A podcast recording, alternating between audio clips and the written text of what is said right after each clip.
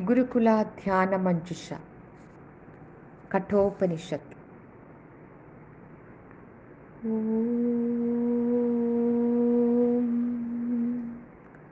सहनावतु सहनौ भुनक्तु सह वीर्यं करवावहै तेजस्विनावधीतमस्तु मा विद्युषावहै ॐ शान्ति शान्ति शान्तिः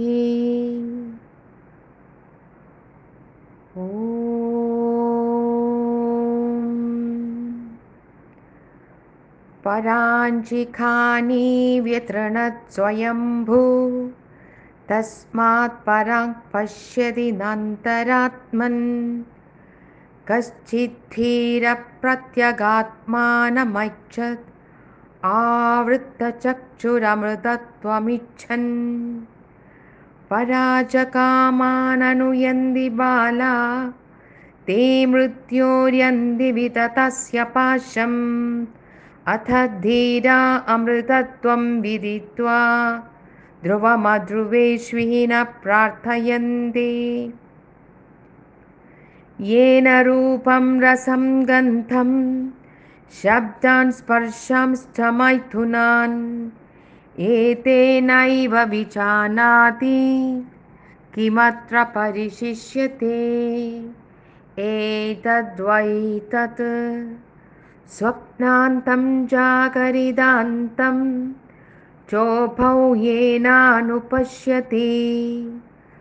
महान्तं विभुमात्मानं मत्वा धीरो न शोचति। य इमं मध्वदं वेत आत्मानं जीवमन्तिकात्। ईशानं भूतभव्यस्य न ततो विजुगुप्सते। एतद्वैतत् यः पूर्वं तपसो जातम् अभ्यपूर्वमजायथ गुहां प्रविश्य तिष्ठन्तं यो भूदेभिर्व्यपश्यत। एतद्वैतत् या प्राणेन सम्भवति अदितिर्देवतामयी गुहां प्रविश्य तिष्ठन्तीं या भूदेभिर्व्यजायत। एतद्वैतत्। अरण्यो निहितो जातवेद गर्भ इव सुहृतो गर्भिणीभिः दिवे दिव ईड्यो जागृवद्भिर्हविष्मद्भिर्मनुष्येभिरग्निः एतद्वैतत्। यतश्चोदेति सूर्यो हस्तं यत्र च गच्छति।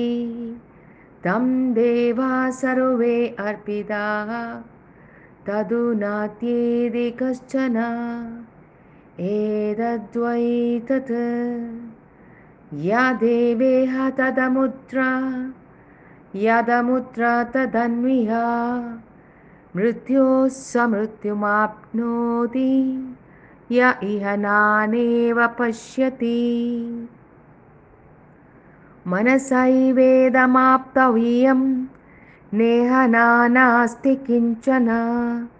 मृत्योः समृत्युं गच्छति य इह नानेव पश्यति। अङ्कुष्ठमात्रपुरुषो मध्य आत्मनि तिष्ठति। ईशानं भूतभव्यस्य न ततो विजुगुप्सते। एतद्वैतत्। अङ्कुष्ठमात्रपुरुषो ज्योतिरिवाधूमकः ईशानो भूतभव्यस्य स एवाद्य स उष्वः। एतद्वैतत् यथोदगं दुर्गे वृष्टं पर्वतेषु विधावति। एवं धर्मान् पृथक् पश्यन् तानेवानुविधावति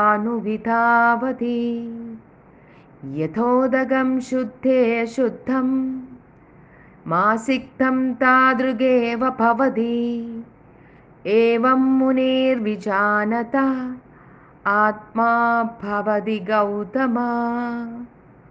ॐ पुन्नमदः पुन्नमिदं पुन्नात् पुन्नमुदच्यते पुन्नस्य पुन्नमादाय पूर्णमेवावशिष्यते। ॐ शान्ति शान्ति शान्तिः